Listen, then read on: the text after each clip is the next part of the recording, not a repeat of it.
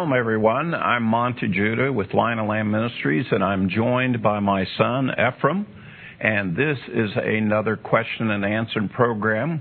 And uh, let me just say to you, if you'd like to be a part of this future program, all you have to do is send your questions in to us.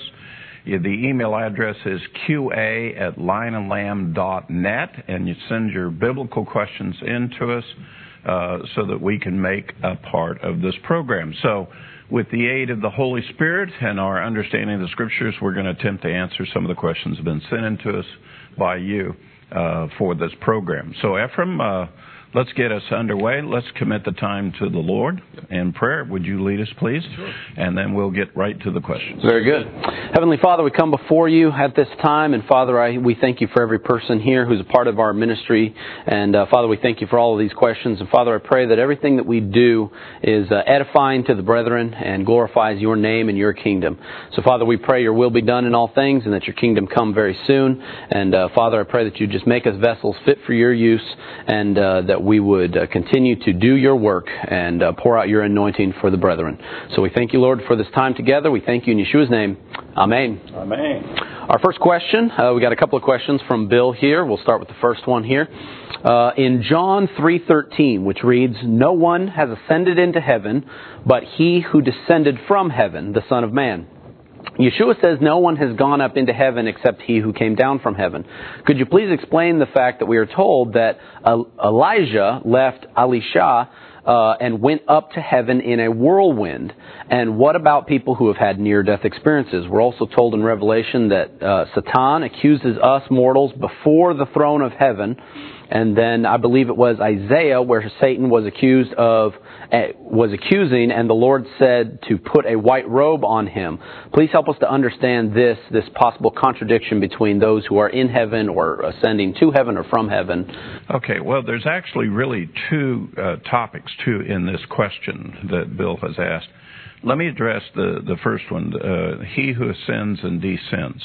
Uh, if you look in the John 3 passage, this is a conversation between Yeshua and Nicodemus. Nicodemus had come that night, and he knew that Yeshua was a good teacher. He knew he couldn't do the things he was doing except by the aid of God uh, assisting him to accomplish them. And so he's perplexed as to how to sort all the stuff out that he's been teaching. And if you recall, one of the things that he said to him was very confusing to Nicodemus was you have to be born again. And Nicodemus was at a loss completely to understand that. Well, as a part of that conversation, Yeshua asks him a question. How is it that you're a ruler of this people and you do not know these things? And he confronts him with two topics uh, about one, he who ascends and descends, and about Moses' staff being lifted up in the wilderness. And those are two prophecies about the Messiah. They, they come from the scriptures. So let's focus in on the ascend and descend. This is called the greatest prophecy of the Messiah. And what it comes from is from the example of Moses at Mount Sinai um, going up on the mountain and descending from the mountain. If you remember, when God came to the children of Israel, He descended, came down to the top of the mountain. He spoke the Ten Commandments, um, and and He began to build this relationship with the people of Israel, the, the sons of Jacob. Um, and but Moses made a couple of trips. He he had to go up and down the mountain a couple of times, get the tablets. Then he went up and got the second set of tablets. And what came out of that was how Israel agreed to a relationship with God. They didn't want to hear his voice from the mountain anymore. Uh, they wanted Moses to go up, get the information, bring it back down to them. They wanted to hear the instruction from a man, not God's booming voice that came from the mountain. Well, God accepted that. And one of the great prophecies of the Messiah is that he will come from the mountain, he will descend, and he will speak to us as a man, and then he will ascend. And so he who goes down, he who goes up, he who ascends, he who descends. And just by the sheer definition of the word ascend, it means you have to have been lower to begin with so if you descend, then that means you have to ascend, and if you ascend, that means you had to have descended. It really is a prophecy and a teaching that comes from when Moses was going up and down, up and down the mountain, uh, and God was building the relationship. And the agreement was made that this is what the Messiah would do. He would descend from the mountain, come down to us, and then he would ascend. So it's it's referred to as the greatest prophecy of the Messiah. Now, that's what you hear is being addressed here. That's one whole topic all by itself. The second question he's really asking about is coming into the very presence of God and whether or not, you know, you can have it. Well, again, let's go back to Moses. You know, Moses asked to see the glory of God. And God had to put him in the cleft of the rock and shield his eyes so that he couldn't see him. And as a result, a veil was put over him because he was too close um, to God and it, the brightness. And, and God did say that if any man came in and actually saw him face to face like that, he would he'd die. You know, he can't do it. Um, and it has it has to do with there has to be some separation. And in the temple, we always had a veil between the holy of holies and the rest of the temple. So when you came in to see God, He was at the mercy seat, but there's a veil. Mm-hmm. It's to protect us because you know, and we we can't come that close into the glory of God. But for some reason, God says we can't exist in the same space with Him, so He has to manifest Himself to us and reveal Himself. Um, and all of the other references have to do with a version of that same thing: the veil, not being able to come into the presence. But we also remember that the expression face to face mm-hmm. is actually an expression of speaking directly. So when it says Moses, I, I meet with Moses face to face, it means I don't come to him in a vision and a dream. I speak directly with him. He speaks directly with me. And that's what Moses used to do. He would go into the tabernacle and he would speak toward the Holy of Holies, and God would speak back with him, not like with Aaron or Miriam or others. Uh, and so that's the expression face to face. It just simply means speaking directly. And in fact, God says in the future, um, in the Great Tribulation, that He's going to deal with each one of us face to face, that there will be a, a direct communication between us and God. It doesn't mean that we go up on the mountain and we look into the face of God. Uh, you know, because he's already laid that out as to what can be. So that's a simple uh, kind of answer without getting too complicated about it. There are many other nuances that go with that. I, I think the, the question also, just to, to, kind of wrap this up just a little bit more, directly comparing Elijah going up to heaven in a whirlwind yeah. versus Yeshua ascending to heaven. Well, What's the differences well, between the, those? The, the difference is that he ascended to the right hand of the Almighty. Elijah didn't ascend to the right hand of the Almighty he ascended into the heavenlies. He had descended into where where God is at. A version of the presence of God. Right, right, exactly. But but Yeshua literally went to the right hand of the Almighty and took a seat. Mm-hmm. Um, we don't go up and sit right or left of the Almighty when we go up to heaven, nor did Elijah do that. Yeah. I, this just popped into my head. If we were to maybe relate Yeshua's ascension to the mountain or up to heaven in comparison to Moses, would Elijah's almost be like Joshua, who was halfway up the mountain? Would there almost be like a well, like a similarity all, there? Well, let me. I agree. That is one of the parallels. But let me give you an even stronger one. Elijah, you know, when he ran away from Jezebel. Where did he go? He went to Mount Sinai. He went to Mount Horeb, and he went into the very cave. He went into the very place where Moses was at right. when he was dealing with God, right. and um, uh, and that's when God came down on the mountain. There was fire and there was great earthquake, and it was scary and things like that. Uh, and Elijah had his own experience, uh, you know, with dealing with God, and and the difference is rather than a big booming voice that went down Elijah had the experience of the small, quiet voice, mm-hmm. but it was still God speaking directly with him, right. and um, and that's how he dispatched Elijah back to the land, you know, to deal with the issues that were happening in his day. The uh, so there's a lot of different nuances on the thing, but just to uh, summarize again one more time, he who ascends and descends is one of the greatest prophecies there is the Messiah. It's about the whole idea of the Messiah coming from heaven to come down and do the work of redemption and then returning back to the Father. And then coming one more to establish the kingdom. Ascending, descending. Very good. All right, next question, also from Bill. Um, he asks this My fellowship has been using different scripture portions um, from a different website. However, I want to change over to the portions that you have on your calendar. A couple of questions that will be asked. Um, the portions that you use for the Torah and Haftorah. Are they exact portions that are used weekly around the world in the synagogues? Also, uh, with regard to the Brit Hadashah, I heard Messianic fellowships use these particular portions. Um, what I'd like to know is um, if that is the if there is a reason why. Uh, where did these start? Where did these particular portions come from? So that I can uh, talk to my fellowship and explain some of these things. All right. So the Torah and Haftorah portions that we follow, they are the standard portions that have been part of the annual teaching cycle of the Torah for centuries. Mm-hmm. Okay. Uh, there is a triannual portion mm-hmm. where they teach the Torah over the course of three years. So the portions will separate out a little bit different from week to week from that. But we're talking about the annual teaching of the Torah cycle, and the ones that we use are the standard ones of all synagogues throughout the world. Now, when it comes to the New Testament portions that he's referring to, um, I was a part of this uh, with other brethren. Uh, we're talking 35, 40 years ago um, in the Messianic movement. We went through all of those Torah portions and we said, hey, there's some parallels in the New Testament, and so we pulled out various passages, just like other, uh, just like the rabbis have pulled out passages from the Haftorah to, to, to, yeah, to to follow along with the Torah portion. We do the same thing, and where did it all come from? Well, that's one of the products of the modern messianic movement.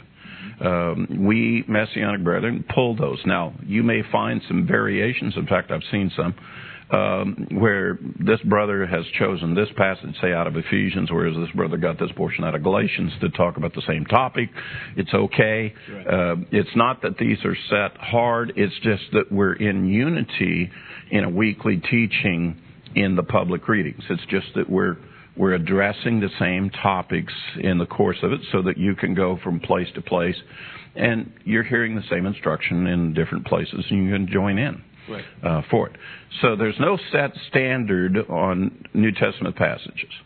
It's you know if you find some brethren that have got a particular passage that ties well into and stays consistent with the Torah or Haftorah, mm-hmm. wonderful. Yeah. You know. Uh, also, with regard to the Haftorah, because I've worked on our calendar, mm-hmm. getting some of those things, there are some tradition, some differences amongst the Ashkenazic and Sephardic tradition when it comes to the Haftorahs, and some of them are very minor, like they just start the passage, you know, a couple of verses ahead of the other one. Right. And in our and in our calendar, I've actually put in like the entire encompassing portion because again, these are these are traditional stories from the prophets right. that tie back into the Torah portion. So there's certain aspects of them that tie more so in, into the story of the Torah, and sometimes you can start the entire story from the beginning rather than starting in the middle and the, and the parallels. And so when it comes to all of those scriptures, they're all they're all traditional as they tie back into the stories of Torah, right. and especially in the New Testament. And so there's many others that you'll find a passage in the New Testament or in the prophets that you think relates tremendously with uh, with the Torah portion, I, one I, I, can think of is the, you know the story of Abraham buying the field of Machpelah yeah. and how it relates to David buying the threshing floor for the temple and how there's a deed there. However, the passages about David buying the threshing floor is not a part of the Haftorah of that of that Torah portion. Right. Though clearly you can see a parallel there in, in another part of Scripture. Sure. And so when it comes to all of those uh, all of those other passages as they connect to, they're all completely traditional. I, I could imagine somebody can come up and, and draw out. There's, there's Psalms are actually never quoted in the uh, on the Haftorah portions. However, there's amazing parallels in the book of Psalms back to Torah portions. Sometimes talking about the very thing that was going on in the Torah. Precisely. So with all of those additional readings as they tie into the Torah portion, they're all whatever is edifying to your brethren, to your fellowship, to the teacher, however, whatever passages they want to draw out, they can stick to the traditional readings or they can pull out and, and, and, and draw out other parallels to in right. the New Testament and, and otherwise. What this is for is uh, it's part, the traditional readings. We could also say the public readings. Mm-hmm. Um, these are things that are publicly shared. And Paul exhorted Timothy to make sure that you give attention to the public readings mm-hmm. with the brethren and it's just part of the the base spiritual instruction that's given. And there's no hard and fast rule. For example, oh, I used this verse and it wasn't included in the list. No, no, no, that's not what the issue is. Right. The issue is here's some suggested public readings. By the way, if you can expand on that, wonderful. Yeah. Uh, you know, but but th- we wanted to touch on this because of the parallel. Right. And as we've gone through and started doing the Haftorah readings on our B'nai Shalom broadcast, right. you've kind of stuck to those public readings, the ones that are that yeah, are listed so there. you understand what is the traditional public reading mm-hmm. uh, for it. But if you're teaching on that topic and the topics that are born out of it, well, I've also had the liberty to be able to share some other things, you know, that go hand in hand with that. So, as far as sharing back with your fellowship brother, uh, these are just the public readings. These are the ones that traditionally been done. Is there hard and fast rule that says, oh, you got to use this, you can't use that? No, that's not correct at all. And that's the reason why you might see some variation, especially when it comes to the New Testament. There's many of us uh, and various teachers that when they put a Torah public reading thing together for their congregation or fellowship, they might choose this passage, whereas another might choose that other passage, but they're really about the same subject. And the and the ultimate goal, I think, would be for any really good Torah teacher would be able to devote the time, energy, three hours per Torah portion, and try out every single parallel you can pull out of other parts of Scripture. That would be the you know that that there are, there are some Torah portions that you could talk for eight hours and you're just scratching the surface. That's the reason why we teach them uh, week after week, year after year, because as as uh, all Torah teachers know, there's 70 faces to the Torah. You could do this for 70 years before you have to worry about being redundant.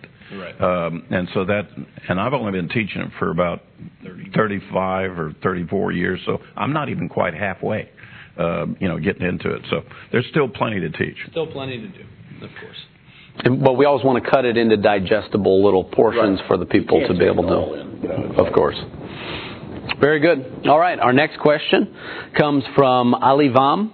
Uh, I recently had an uncle state that he believes that we are not yet in the new covenant since Jeremiah 31 describes events that have not come to pass of when the Lord will make his new covenant. Can you expand more on this? Yeah, I, I think it's just a semantics thing. Are we in the new covenant? Yes. Have we completed the new covenant? No. No. There are still things still being done, manifested. Uh, the new covenant uh, is not completed until you no longer have to say to another man, Know the Lord, for all will know the Lord. Well, we don't get to that till we're in the kingdom with the Messiah directly.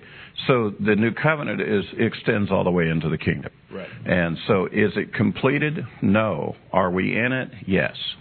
It's just, that, that's the way to answer just, that. Just like a marriage till death do us part, that doesn't mean that that has to be fulfilled before you confirm that it was a covenant. Right. It you're, in the, you're in the covenant, I mean, but the terms. You're in the marriage, it's just, you know, the, the, yet. the terms of, uh, the complete terms of the covenant have not yet been fulfilled. Sounds good? Next question from Charles. Uh, I noticed how Leviathan is described in such detail at the end of the book of Job it occurred to me that this was a very real creature. I then found a prophecy in Isaiah 27 verse 1 where God punishes the Leviathan at the end times. I feel like many people don't talk um, about it or its biblical meaning. Could you elaborate on the purpose, the meaning of the Leviathan, and how it's related to the end times? Um, any other information you can provide would help. Shalom. Well, Leviathan is a, a somewhat of a mysterious creature. Um, and in fact, I will just tell you, ancient sailors, since I used to be in the Navy, ancient sailors used to think there was a great sea monster called Leviathan. And any time that a ship used to go out and never return, and it was assumed it had sunk and sailors had been lost, well, the, the belief was that maybe Leviathan had showed up and destroyed the ship and the crew uh, for it. So there's a kind of a, a, a mysterious element to it. Uh, and it, the reference to Leviathan is not that common. It's not that often. It's only the few scant references to it. But the metaphor, if you will, that I see at, of the end times is Leviathan is also given as to be a picture of Hasatan Satan The at the end of the serpent, ages, the the serpent, the dragon, Yeah. uh, and that he will be defeated by God at at the end. And whether you call him Satan or whether you call him the the, the great dragon or whether you call him Leviathan, we all know we're talking about the same thing. Right. Um, some have suggested that Leviathan came out of of um, uh, it, with early man and so forth, a great sea creature, and some a- actually have suggested that maybe it's a leftover of the dinosaurs. That Um, and so forth. So, but and you've heard of the Loch Ness monster and other things, and and um, so how that ties into that's more of fears and rumors and stories and legends uh, than it is actually. So, what I have offered to people that are, when you hear these references in the scripture, at a minimum, you want to take the metaphor because the metaphor is something opposed to God, uh, an enemy of God. And the most direct reference is the one that was given in Revelation about destroying the enemy, God's enemy. Right. So that's about that's really about the the limit of what we can tell you about it. I mean, I've always thought, and, and, and people believed, yeah, that this this was a real creature that existed at some point in time. It's got a description of it. It's like that it even breathes fire. It's like a serpent. It's like this, and the people have said that could be a dinosaur. That could be a sea creature or something. So we obviously don't have a good fossil record that describes, unless one of the dinosaurs was it, that of this creature that existed. But then I think when it's talking about at the end of the age or likening Hasatan to a dragon or Leviathan or whatever it is, same way that the enemy is described as a lion in part of Scripture as well. You're taking a, A real uh, a real picture. creature that might have existed or, or did exist, Yeah. and then that's simply a metaphor and a picture for this. Not to say that this creature is still around to, today and, and God will physically judge some sort of dragon that's still alive on earth, but the metaphor is for the enemy, the adversary, Hasatan. Well, and and again, not to belabor the point, but having been in the Navy uh, and been a sailor and gone to sea and things like that, I can, in my mind's eye, understand the older sailors coming back to port, going into the tavern and telling stories about Leviathan, the, which makes for great stories while we're enjoying the tavern. And so, so you know, there's there's legend and other things associated with it. Right. And it's but it's an ancient thing known by sailors of the world throughout the ages. All right, very good. The next question comes from Stacy. She says this: Greetings. I'm wondering how uh, Luke 17:34 and Matthew 24:40 about one being take taken and one being left fits into the end days puzzle. Appreciate your effort on the teachings and the festivals. So obviously, Luke the passage says that uh, at night there will be two in one bed, one will be taken, the other will be left. And Matthew says there'll be two men in the field, one will be taken and one will be left. Well, uh, here's where the confusion comes in. Um, it's not describing in the various gospels the same event, the same thing. For example, in Matthew's um, um, rendition of this in Matthew 24, it sounds like he's talking about those that are taken. It sounds like the picture of the resurrection and the rapture, about him, the sudden catching up uh, of the brethren. But if you go to the Luke passage, it sounds like the one who's being taken is being taken to judgment. Um, personally, I think it, it's it's the confusion of the writers of the Gospels of trying they're trying to repeat everything that Yeshua said on that, but they don't necessarily lay it out in a clear narrative and sequence. You have to really study all of the passages: Mark, Luke, Matthew. You got to follow all the synoptic gospels to kind of get the flow of what's really being expressed. If you hang your hat on just one gospel and one account, it it it can get to be it appears to be confusing, mm-hmm. and that's what's going on with this phrase: one who's taken, one who's left. Let me go ahead and just super, simplify it. I think it's a reference to the resurrection. I think it's a reference to the uh, rapture, as we call it, those who are alive caught up to be with the Lord. Um, and the references in Luke to the judgment, well, we know the day of the Lord comes immediately after it. Um, and we do know that there are some appointed to judgment, but there are others who are appointed to life. And so I think that's really what it is. But to me, the clearest gospel on this account is probably go to Matthew 24. Matthew 24, Matthew lays out a very good sequence. He really is referring directly to what Yeshua said uh, in the sequence that I think that Yeshua said it. So I think that's where the clarity's at. But there is a parallel between those two passages Yes. having to do Yeah, with Luke is, rapture uh, judgment. Luke in his, uh, I think it's Luke 21, uh, 22, and so forth. He's repeating what we call the Olivet Discourse. This is where Messiah and talked about Jerusalem and the future end of the ages and things like that. But it's it, it's mixed with the destruction that would come with Jerusalem, as well as the end of the age issues, because all those questions were asked. The question was asked about the destruction of Jerusalem. What would be the sign of the end of the ages? What would be the sign of your coming? Um, and there's three questions, and that's the key: is going into the Gospels and parsing out. Now, is this answering that question, or is it answering this other question? That's that's the key to that study. Okay. Very good. Our next question comes from Anne. She says, Hi, Monte. I'm from South Africa. Please help. Uh, which calendar are we to use for Sabbath keeping, lunar, solar, Gregorian, new moon, etc.? Uh, which Bible is the best to use for the right names of our Creator? She says, Yahuwah and the son of Yahushua. Kind regards. Okay. Um, so let's just answer the question. There are there's a Hebrew calendar, okay, and we call it the diaspora calendar. It was the Hillel calendar created for the dispersed of the brethren. So if you want to follow the Hebrew calendar, that's the one you're going to want to follow. The calendar that we publish and put out for the brethren is based on the Hillel calendar. Um, and it's a calculated calendar that was done many, many years ago. Um, in fact, it's over 1,700 years old. And any space-time calculation is going to have slight errors, especially when it comes to the confusion of exactly when the first of the month is and when the new moon comes. And that's where the the error is in the Hillel calendar, the the, the Hebrew calendar. But that's easily corrected uh, by tracking, you know, the, the re-updating the calculation, and that's one of the things in our calendar we try to do. Now, you also mentioned a series of other calendars like lunar, Sabbath, and new moon, and and things like this.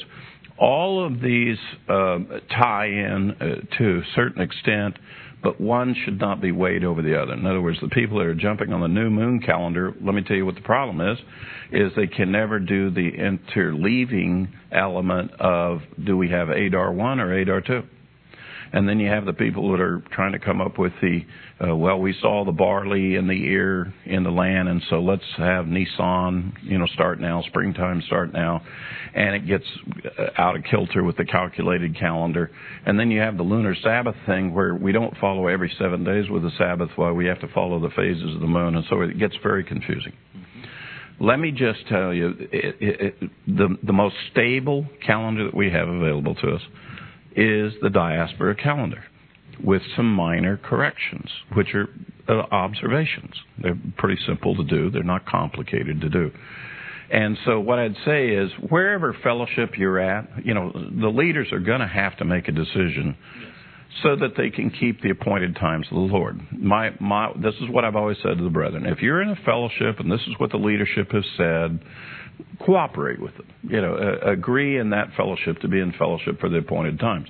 And don't be shocked when another group is a slightly different and a few days off or whatever. Um, be in fellowship with your like-minded brethren. By the way, as an individual believer, I don't believe you're held to account at this level. I believe leaders are held to the account on how to lead and direct the people for the appointed times. Um, you're supposed to just have a heart to want to obey the Lord and then join with your like-minded brethren. Right. Next question was a Bible translation, best one to use maybe for. Oh, Well, it, it, what I always say on that is uh, it, that's really comes down to an opinion of, of you getting your nose in the book. Me personally, uh, this I made this decision many years ago. I used to be a King James kind of guy when I first got started. That was the accepted version, but then all of a sudden, you know, in the 70s, here came the New Living Bible, and then I found out there was other different versions of Bibles and so forth. One of them that came out was the New American Standard Bible. That's the one I prefer to use. Let me tell you why. I'm an American. I speak American English. I don't even speak the Old English. I speak American English. And in my own personal studies, particularly in the Hebrew, I liked and enjoyed and found myself in way more agreement with the translators when they would translate out of the Hebrew into American English, that the New American Standard did a better job. Now, there's other versions, New International Version. That that's not just American. That's you know for English speaking, and so some people prefer that. Some people prefer to just stick with the King James Version if you want to deal with Elizabethan English mm-hmm. um, and things like that. Here's how I answer for most people how to address this. Which Bible version is it that you find that seems to work for you and you get your nose in the book and start studying and start learning God's Word? Then that's the best one for you.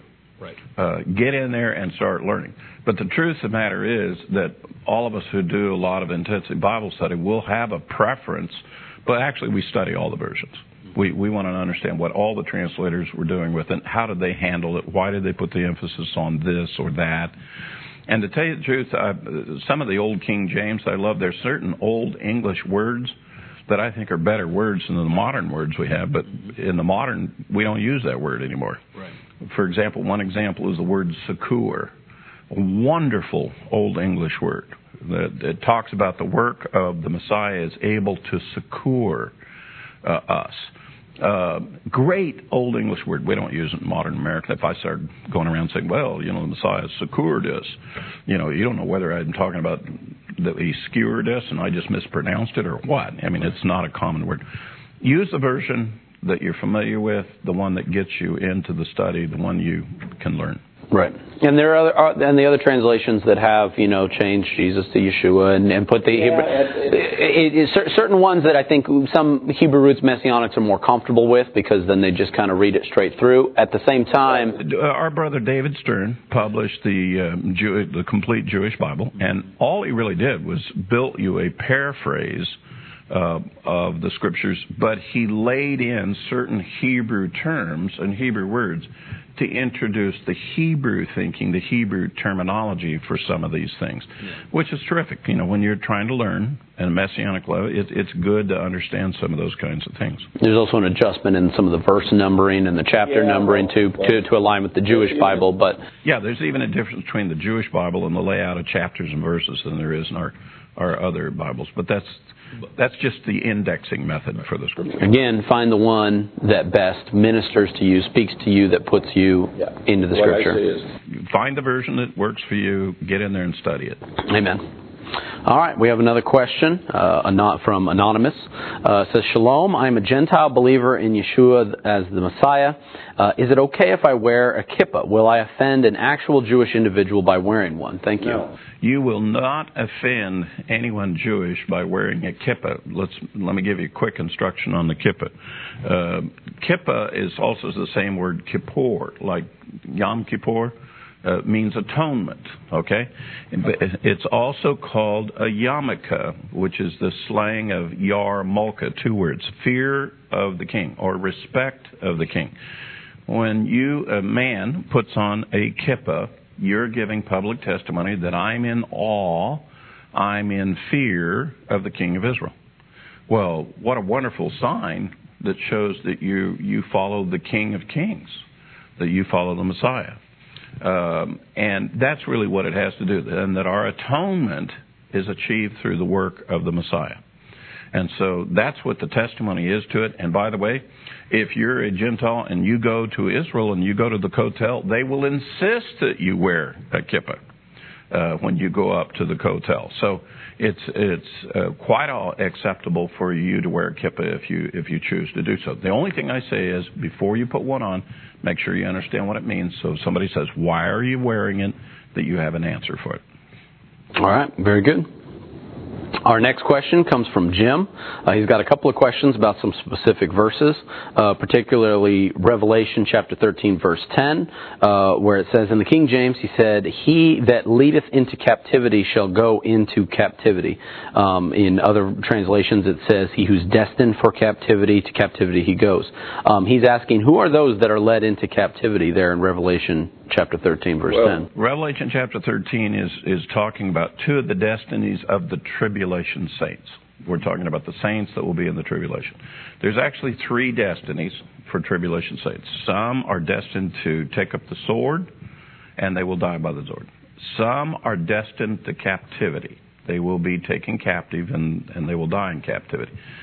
Some, the third destiny, is a little more complicated. It's explained by all of the prophets. Those who escape, survive, and endure to the end and see the coming of the Messiah. So there's three destinies of the saints, and so this is a this verse is talking about the first two destinies, uh, about taking up the sword and also being led to captivity. Then there are some tribulation saints that will go to captivity. The Lord exhorts you to be faithful um, unto death. You'll receive the crown of life. All right. Next question. Uh, he asks about 1 Samuel uh, 20, verse 30, when it talks about Saul's anger burned, burned against Jonathan, and he said to him, "You son of a perverse, rebellious woman, do I not know that you are choosing the son of Jesse to your own shame, and that to the shame of your mother's nakedness?" The question is: Is was Saul's wife really a perverse, rebellious woman with this connection to Jonathan? Well, uh, the um, um, I'm not going to pass judgment on Saul's wife. But what I will do is I'll comment on what Saul said. Saul was so upset with Jonathan, Jonathan's friendship with David. And Samuel at this point had already anointed David that he would be king. Mm-hmm. And Saul was in opposition to this. He wanted his son to become king. Mm-hmm. He didn't want somebody else's son to become king. And so he was at odds with Samuel about this. He was at odds with David about this. Um, when Jonathan, his son, developed this friendship with covenant. with David, covenant, to help him, it was like Saul couldn't understand that because, well, Jonathan, you're in line to be the king, and it's like you're giving it up for this. So, how does he blame that? Well, he blames that on, well, it wasn't my fault, it was my wife's fault. My wife was your mother, and the reason why you're fouled up is because she was fouled up. So it's more of a commentary on, I guess he didn't have a really good, intimate, positive relationship with his wife, did he? You know, he's name calling, he's being, for, and he's really trying to um, uh, give his commentary that he doesn't like Jonathan joining up with with uh, the future King David. All right, very good. Our next question comes from Ian. Uh, I have an opinion on it, but I would like to hear your insight on 2 Corinthians 3 13 through 18. I know Christianity views it as Paul saying that the Old Testament, quote unquote, is taken away in Messiah. I view it totally different, but would love to hear your thoughts. Thank you and shalom. The, that passage reads this um, And are not like Moses, who used, who used to put a veil over his face so that the sons of Israel would not look intently at the end of what was fading away. But their minds were hardened, for until this very day, at the reading of the Old Covenant, the same veil remains unlifted, because it is removed in Christ. But to this day, whenever Moses is read, a veil lies over their heart. But whenever a person turns to the Lord, the veil is taken away. Now the Lord is the Spirit, and where the Spirit of the Lord is, there is liberty. But we are all with unveiled face, behold, beholding as in a mirror the glory of the Lord, are being transformed into the same image from glory to glory, just as the Lord, the Spirit. Well, first of all, let's just kind of get a handle on what it is. What Paul's really emphasizing is that when we were at Mount Sinai and Moses went up, because Moses came into the presence of God and God protected him. He put a veil down on to protect the people, you know, because he, he was transferring. Mm-hmm. Um, the ancient Jewish tradition was is that Moses spent too much time in front of Peniel, called the angel of the face. Peniel is the angel of the face, uh, the face of God, um, and there's this angel that supposedly protects, you know, protected Moses from actually glancing into his face. And, but the glory of the Lord is is coming from him, and so that caused him to glow, and, and there was a, a bright, too bright a light, so they put a veil. Now, so you have this situation in the wilderness where we're trying to have an intimate relationship with God. The one man who goes up and does it, uh, he has to be veiled to come down, and so we have this quote veil or veil of separation from us. What Paul's trying to say is what has changed this time is that God has come from the mountain down to us. Not that we went up to the mountain, but God has come down to us as we had requested to come like a man and speak like a man to us. As a result, the veil's been removed. There is no need for a veil because he, this is the way God has presented himself to us. And so he's talking about how the Messiah's coming to us and speaking the Word of God to us and instructing us in the ways of God, that we don't need a veil anymore. You know, the veil's been removed. Right. We, we, we don't have that kind of relationship with God. We, we can relate to Him directly, face to face, uh, in that regard. So that's really what Paul's trying to do. And he's trying to express how much better this is that the Messiah has done this.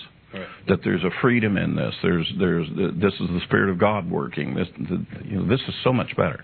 Right, and it's not, and it's not a matter of that the law of Moses and the words of Moses are taken away. The law has, but all of those are still perfect truths, per, forever settled in heaven. What we're talking about is how God has now extended Himself and reached out to us Mm-hmm. and manifested Himself in this way. that we almost we, we hear the words, the teachings of Moses. Yeah. Moses taught with a veil that we couldn't be in the presence of God, but you with can't Yeshua even we begin can be. to understand the context of what the Messiah is doing unless you accept the words of Moses and believe them. Right. And this is what Yeshua was talking about at the end of John chapter 5. If you do not believe the words of Moses, how will you believe my words? Mm-hmm. How will you accept me to be the Messiah if you don't b- already believe what Moses has said? So it's the foundation to even begin to understand. How are we going to understand that the Messiah is sent down to us if we don't understand what was the conflict of God being on the mountain and we couldn't go up to Him? If you don't, this separation. If you don't understand the separation, how will you then understand, um, you know, the the reunion? So, Very good. All right. Our next question comes from Eileen. Um, I would like to have these two verses explained because they seem to contradict each other. John 5:37 and Matthew 17:5. John 5:37 reads this, "And the Father who sent me, he has testified of me. You have neither heard his voice at any time nor seen his form." Matthew 17:5 reads, "While he was still speaking, a bright cloud overshadowed them, and behold, a voice out of the cloud said, "This is my beloved son, with whom I am well pleased. Listen to him." So it appears there's a contradiction uh, in the sense that you've neither heard his voice, but then his voice was heard from heaven. well, the first verse, the, the, you've neither heard his voice or seen his form. What he's talking about is like like you and I sitting here talking together. You know, Ephraim, I see I see your form and I hear your voice. You you see my form, you hear my voice. This is the level of communication we have. Uh, but God doesn't present himself to all men that way. God seems to be unseen, and the voice that you hear from him comes through the words of the prophets, comes through the scripture, and, and, and so it's not like we're doing here. Now, the Messiah has come, and oh, by the way, guess what happens? When the Messiah shows up, things are a little different. We hear a voice from heaven speaking and affirming him, not only with John the Baptist, but we also hear at the Mount uh, Tabor. Uh, the Mount of Transfiguration, we, we, we have these manifestations. People see these things, and they give us testimony of those. Those are simply confirming elements. This is the Messiah. That this you are. If you get next to the Messiah, you're getting nearer to God than you've ever gotten before. And so that's really what the comparison is. They're not in contradiction. I would call them, they're in contrast. Uh, they contrast the different positions that we have in a relationship with the Lord. Very good. I've always one of the things that's just a good rule of thumb whenever you're going into scriptures, assume that there's not a contradiction. Now prove how they both work together. Right. Um, does everybody hear the voice of God? I mean, does God talk and you hear the voice of God? But there are some amongst us who give testimony that they have heard the voice of God. So how is that possible? Well, that's God who chooses to do that, and God who chooses to speak to a particular person. Right. All right, very good. Next question comes from Steve. Uh, he says this Monte, I've been reading a lot lately about the scriptures used at the time of Yeshua. I've come across some interesting statements that say that Yeshua used the Septuagint as his source for the scriptures. What is your take on this? Well, the Septuagint is a large portions of the Tanakh, the Old Testament that we have today, written in Greek. And there, the Septuagint, the number actually means 70 because there were 70 scribes. Um, they say 70 rabbis. There were no rabbis back then. They were they were scribes. They were teachers. Um, and there were 70 scribes who translated the Hebrew scriptures into Greek. And that did and predate. Not all passages were translated, by the way. Let me just make sure I understand it. In fact, the um, these so-called rabbis, scribes, teachers didn't translate big passages of scripture that had to do with prophecies about the Messiah. And the reason was they didn't want the Gentiles, these Greek speaking Gentiles, you know, to be second guessing and coming back and telling them how to interpret the prophecies about the Messiah. The whole second half of, of uh, Jeremiah 33, for example, is not in the Septuagint. You know, that there will never be a want for a man to, sit on the throne of David. A great messianic prophecy. It's not in the Septuagint. Uh, and the Septuagint changed some of the language in Jeremiah 31. Um, and there's other variations to do with it. So, why would a person suggest that maybe the Septuagint was available uh, in the days of Yeshua? Well, we believe that that had been sent out to the Gentiles, the Greek speaking people, that they did have the basis of that. But, but while that may be true that such a document exists, there's no evidence that Yeshua ever specifically referred to that. Um, the um, the what Yeshua consistently did was he spoke to the people of Israel. Many believe that he used the common language of Aramaic as opposed to the formal Hebrew that was used by the scribes and Pharisees. But there's other times when he used Hebrew as well. Um, like, for example, uh, you know, here in America right now, um, we generally speak English, but it's a, we also mix in some Spanish phrases and words too. You know, I, I'll say to my friends, "Adios." Well, that's Spanish. You know, goodbye, my friend. Why didn't I just say in English, "Goodbye, my friend"? You know, we we as a normal people, languages are living. And so we know Yeshua was in the same kind of day where languages are living. Mm-hmm. And it's, it's not really significant one way or the other as to whether or not he spoke only in Hebrew or spoke some in Greek or whatever. Did such, did the Septuagint exist in the days of Yeshua? Yes, we believe it did. So then, and as a Hebrew Messiah speaking to Hebrew, Hebrew people, audience, likely I, wasn't I using. He probably would have used.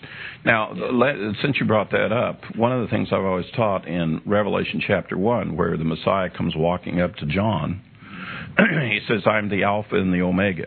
Yeah. Well, that's Greek. Right. Do we really believe that the Hebrew Messiah is talking to a Hebrew prophet and you speaking in Greek? No. No, we we actually, and the translators have done that what we believe is he said, I'm the Aleph and the Tav, that he used the first and last letters of the Hebrew alphabet. Well, oh my goodness, if you do that, that ties back into a whole bunch of other scriptures that have a lot to say about the Messiah elsewhere, and I think that's a more accurate. And I, so I don't believe that Yeshua spoke Greek at that point. I think he spoke Hebrew to John at that point. Right. So that's the nature of the Septuagint. We believe it was around during that time, but it was a Greek translation of. It was to help the Greeks to understand what Moses had taught in the Torah and, and the prophets. Right. Very good.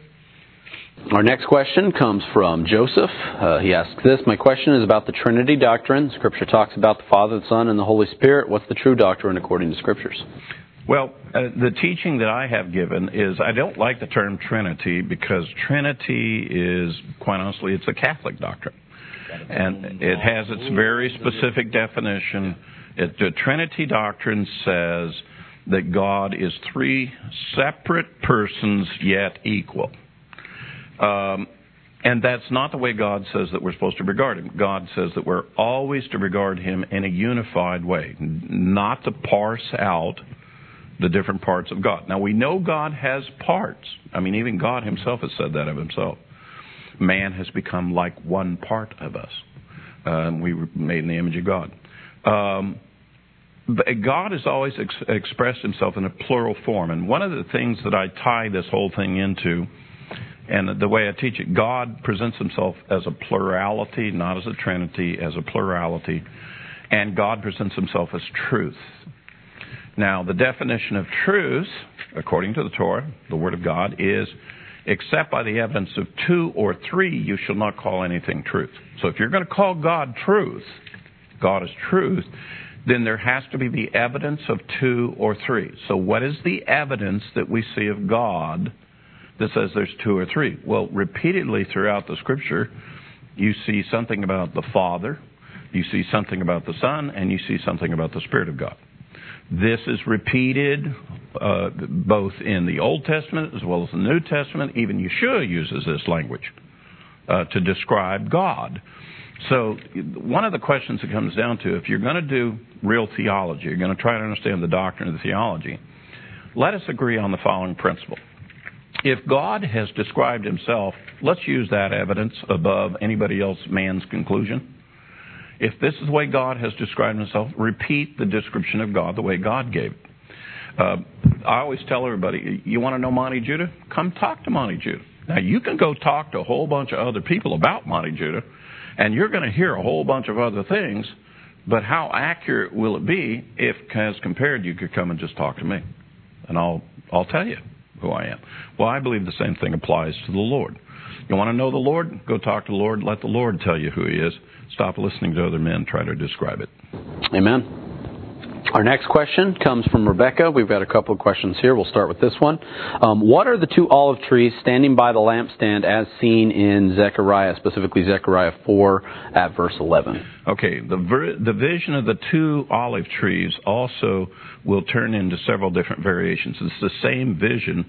And in fact, if you look at the crest symbol of the state of Israel, coat of arms, the coat of arms, you'll see two olive branches come up around a menorah. That comes from that vision, from that prophecy. And it's, it's an expression to explain all of the whole house of Israel. And it, the two witnesses in the book of Revelation are referred to in that same prophecy, two witnesses standing up um, to speak on either side of the altar. It has to do with the outpouring of the Holy Spirit. Where do we get oil from? It's from the olive, the crushing of the olive. The crushing of the olive is a picture of the Messiah who pours out the Spirit, who gives the oil uh, to us. Uh, and and you see, you know, this is what the state of Israel, the nation of Israel, this is what God purposed and intended for the whole house of Israel. These are the symbology. This is the vision that was given to Zechariah specifically for that. So that's what it ties back to. Okay. Uh, the next question um, has to do with this, if I can um, kind of interpret this. She's asking about um, Yeshua in some prophecy state that he's the branch who will join himself to dwell with the whole house of Israel. Asking about this as a future prophecy of the glory of the Lord, referring to the temple dwelling with the people. Asking, is this connected to his spirit, um, filling his people with the spirit as in the day of Pentecost, or the future maybe joining in marriage to the people as a fulfillment of the Feast of Tabernacles? I would lean toward the latter. Uh, you know, given the given the alternatives that are given there, uh, it has to do with the Messiah dwelling, tabernacling with us. It has to do. We have the fullness of God Uh, with us at that time. So I would lean more toward the latter alternative, given those were the alternatives. Okay. And the last question here, I found this one to be fairly interesting. For those of us that come from a Pentecostal or charismatic background who have sought the kabod or the glory of God in so many ways, when somebody says that they are a host of the glory of the presence of God, we invite others to share this feeling. Have we missed something? Whenever I hear this, I wonder if we've missed something because we don't feel anything. If Yeshua moved in my house, I would know it. He would be present at my table, in my living room, or if I, when I go out of my house. Um, I would not have to feel anything except glad that He was with me. This is how I feel on Shabbat and the feasts because He has promised to meet me. Um, but there is a future time when we will experience the glory of God um, like the time God's glory, the kabod, was so great that it filled the temple and that no one could stand. Here's my question: Are we to seek this experience, or we are to, or are we to wait for this to happen? Um, and is this the way the people, or is this only for those people who guard and keep the Father's words? Okay, so let me give the short answer to this. Are we to seek the experience? No. The experience is short short-sighted what we're supposed to be seeking is to be the bond servant of Yeshua the Messiah, and we're to seek his anointing that he puts upon us authority and and blessing and empowerment to to be the servants of God. Um, and it's the anointing is really the outpouring of the Spirit. Uh, so today, uh, there. Well, let me just say, historically, there have been moments when God did some very dramatic things. with the Spirit of God. Exactly what they're talking about. Filling the temple, um, the anointing on Moses, and then that anointing being given to the 70, you know, for the Sanhedrin, the first Sanhedrin of Israel. Um, and, you know, several people who get anointed, prophets get anointed and, and speak prophetically. And you see the, what Paul taught about the gifts of the Spirit. Um, the there are different gifts, different manifestations, different ways it's used by God. Not everybody's the same. Now, sometimes God will have something dramatic with all of us. Day of Pentecost, Mount Sinai. But the, the vast majority of what God's really operating to is those are exceptional moments. But what God's really trying to do with all of us is for us to seek His anointing and to become the bondservant of Messiah. Uh, to to follow that and to to be led by the Spirit of God, and that doesn't mean that we have a great feeling. It's it's more about doing the work of the ministry, doing the work, because there's no work you can do in the ministry that isn't by the Spirit of God. There's no testimony you can give that isn't by the te- Spirit of God. Every teacher will tell you that my teaching is by the Spirit of God. I believe, you know, and it's all under the anointing of it. So, for those brethren who emphasize the charismatic expression, I'm not saying that that's not possible, and I'm not saying that God doesn't want to do that, but that that's not for everybody. Not everybody is a prophet. Not everybody has the gift of faith. Not everybody is a healer. However, we all have received the anointing of the Lord. Same Spirit. Um, it's just however God chooses to use us and, and labor. Okay. But in she also describes how when you do go and you meet at the appointed times and at the Sabbath, that's when you feel. I think she's more uh, sensing the sensing the presence of God. Well, that I think that that that we should do that. In other words, when we go in and we uh, when we come near to God, God says, "When you come near to me, I will come near to you."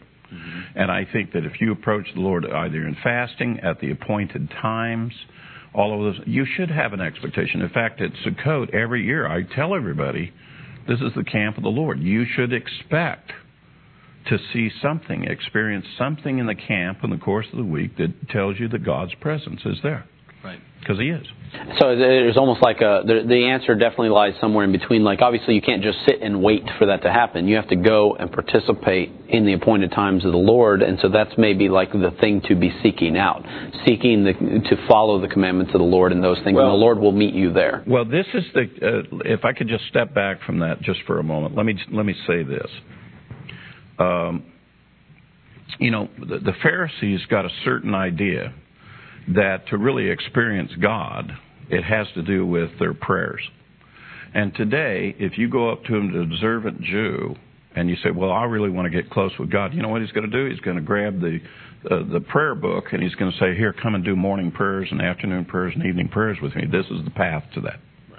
If you go to a charismatic brother and you say, "Hey, I want to get closer to God and I really want to know God," he's going to say, "Well, come on here, let us lay hands on you. We'll give you the baptism of the Holy Spirit." You go to a Baptist, and he'll say, "Well, we need to get you in a Bible study. You know, you need to study the Bible. You know, cover to cover. You know, all that kind of stuff." You come to Messianics. What do we say? Why don't you do what the Lord says? Why don't you keep His commandments if you want to get closer to God? Okay. Is there some truth in all of the things that have been? Yes. How much do we emphasize it, though? Is it appropriate to overemphasize one over the other?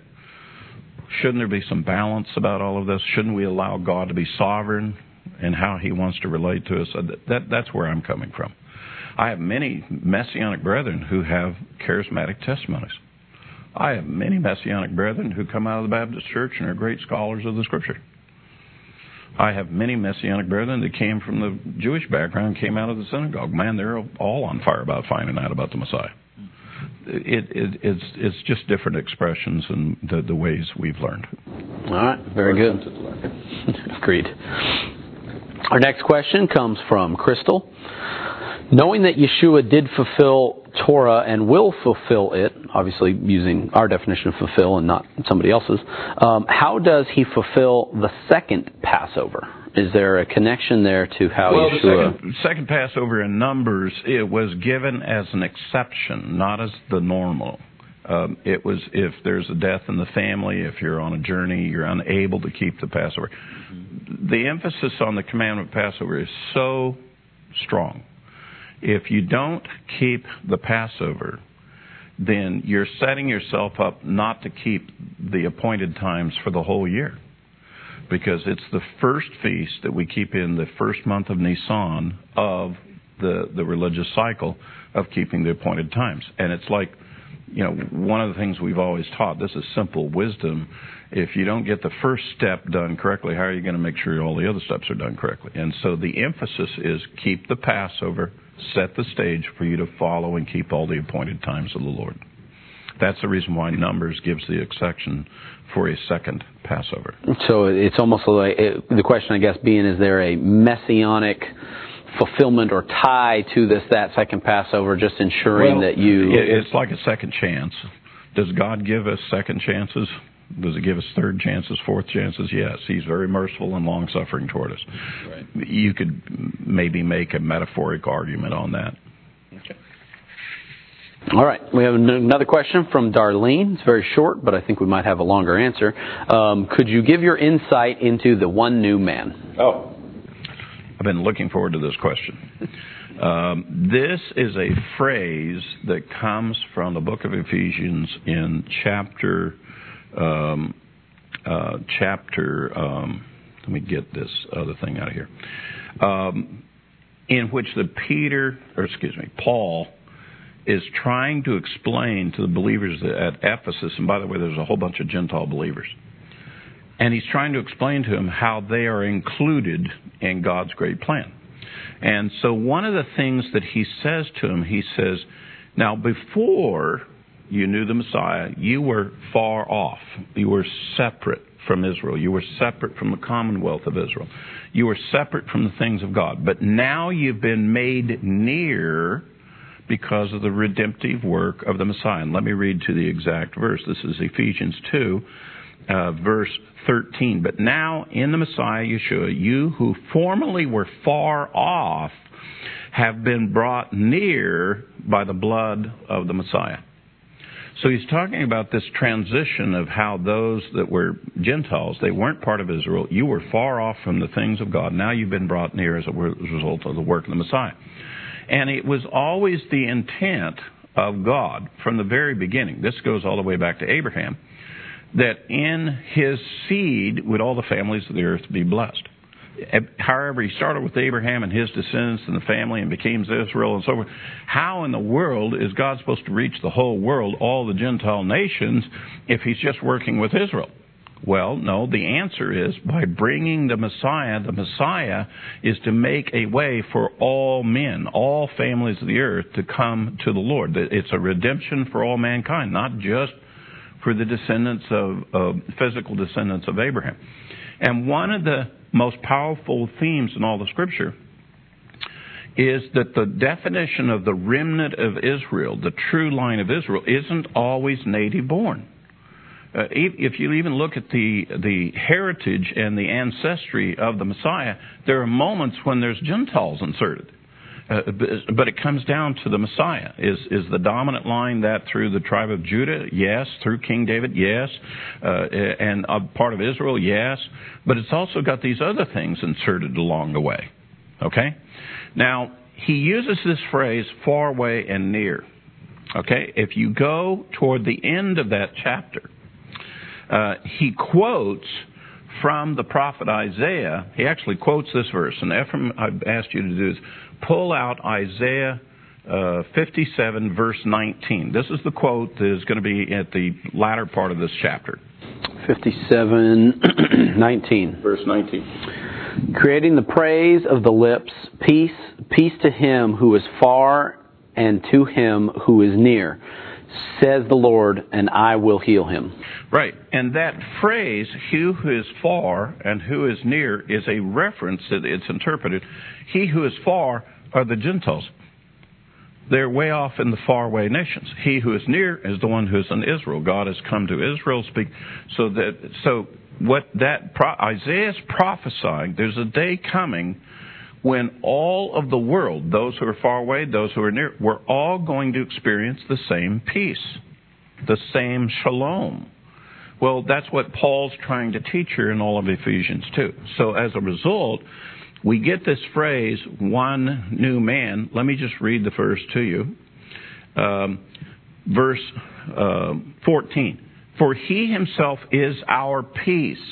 He's the shalom. Remember the shalom of Isaiah 57 19 who made both groups, who are the two groups? Those who are far away, those who are near, into one and broke down the barrier, the dividing wall, because in the temple system they used to separate and not let the Gentiles into the temple, by abolishing in his flesh the enmity or the, the conflict, which is the law of commandments contained in ordinances, which is what the Pharisees did. They took the Torah and they made it, they made the teaching against the Gentile. He said he's, he's removed all of these obstacles. He's removed the teaching of the Torah against the Gentiles. He's removed the dividing wall, you know, from it. By the way, the Torah was never set up to be opposed to the Gentiles. It always was for the Gentiles. So that in himself he might make the two into one new man, thus establishing peace. Isaiah 57:19 those who want peace will come from those that are far away, those that are near. And so, if you if you want a more detailed study on on Ephesians two, go study Isaiah 56 and 57 because that's what Paul's teaching. He's teaching Isaiah 56 and 57. And in fact, let me take you to Isaiah 56. Let me read to you so you get the sense of this. Now, mind you, this is a completely separate chapter, but the verse we read in 57:19, that's the conclusion of the argument being made by here. Uh, here's what it says in Isaiah 56, beginning at verse 6. Also the foreigners, so who are we talking about? Those that are far away join, who join themselves to the Lord to minister to Him, to love the name of the Lord, to His servants, to be His servants, every one who keeps from profaning the Sabbath, holds fast my covenant. These are Gentiles, foreigners, who keep Sabbath and hold fast to the covenant. Even those I will bring to my holy mountain and make them joyful in my house of prayer. We're talking about the temple their burnt offerings and their sacrifices will be acceptable on my altar, for my house will be called a house of prayer for all the peoples. Did you know that Yeshua quoted this verse over the Jews setting up in the temple system that excluded Gentiles? He was angry in the temple. And he overturned the money changer tables, all of the things that the religious leadership in Israel had done to keep the Gentiles away, to block their way from coming. He went over there and overturned all the tables and was spoke very harshly to the temple leaders because he says the scripture says, "My house will be a house for all peoples." Now, right now, I can tell you, the average Christian thinks, well, the temple was set up for the Jews. No, it wasn't.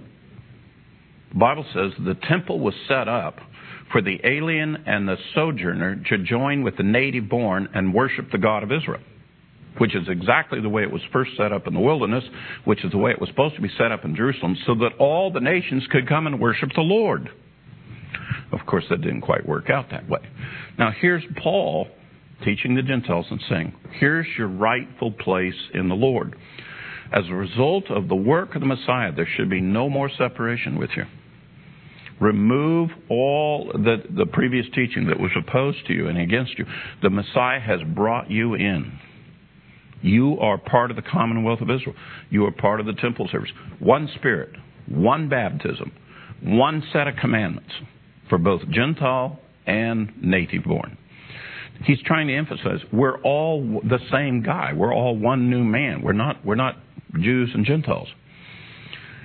Now, the church has been teaching this dramatically, you know, uh, for years, and what they've done is twisted this teaching into, well, the church, well, God now works with one new man. That would be the church.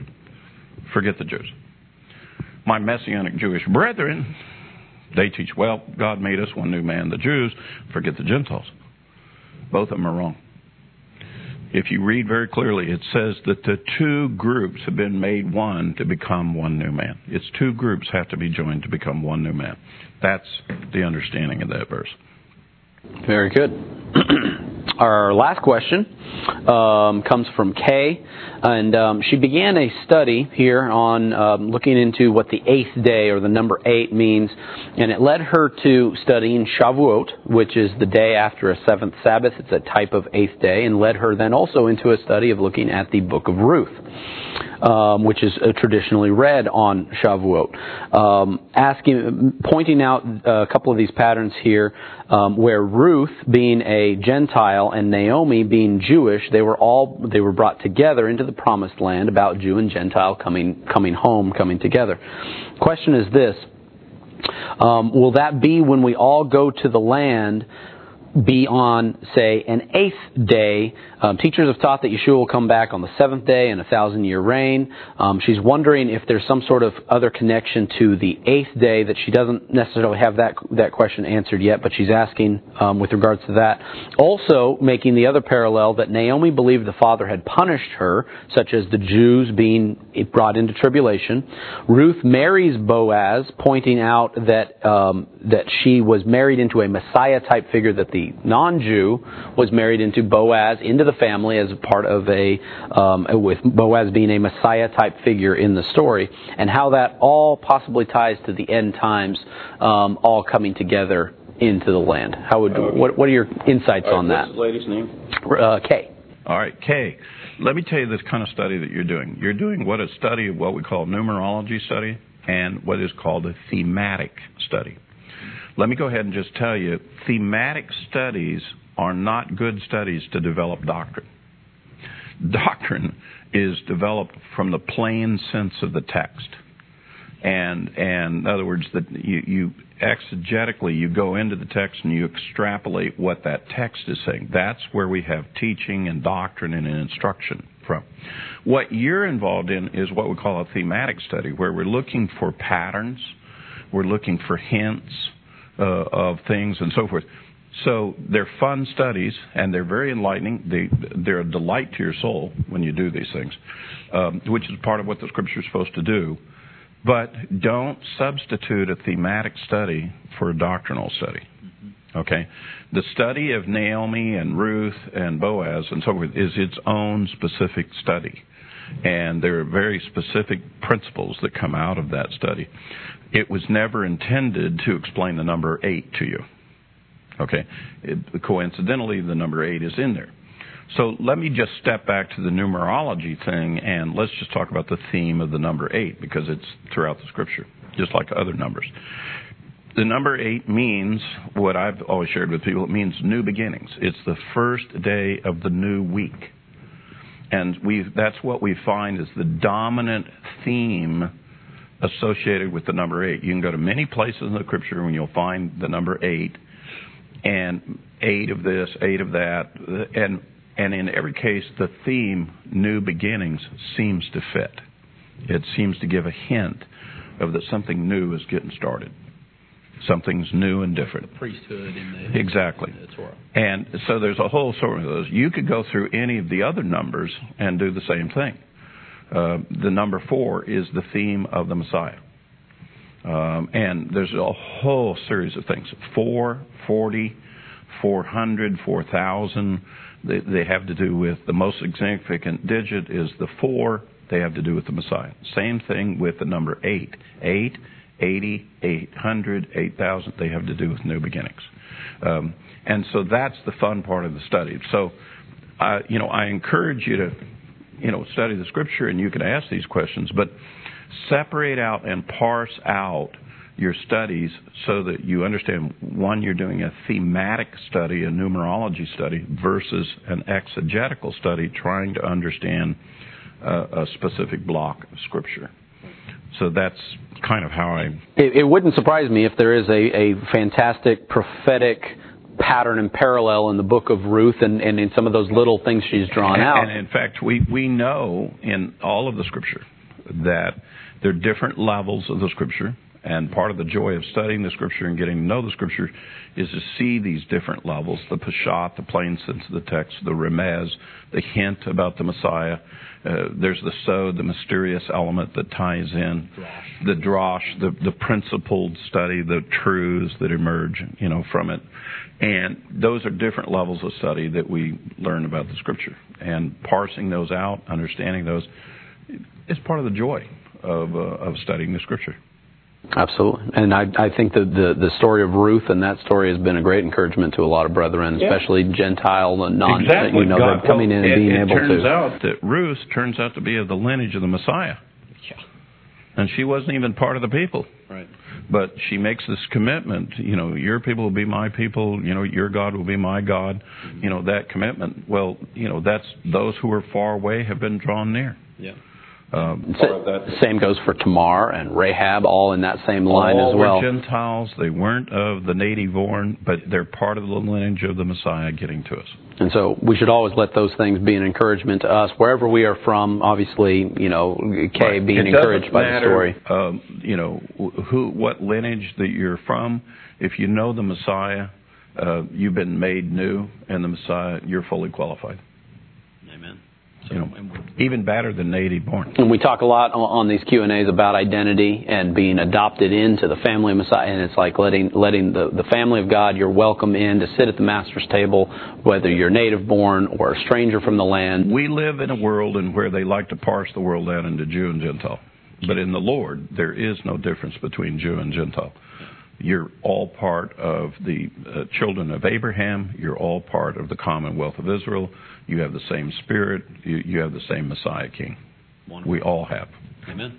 Amen. There it is. Any more?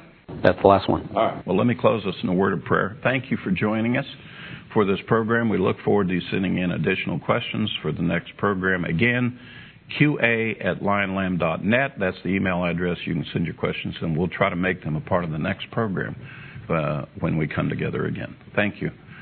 Uh, Father, thank you for this time that we've had and able to open the scripture to look at some of the things that you teach us and to answer some of the questions of the brethren. We pray, Lord, that the answers will edify them and that by your Holy Spirit you will confirm uh, these answers for the brethren to encourage them and build them up in their most holy faith.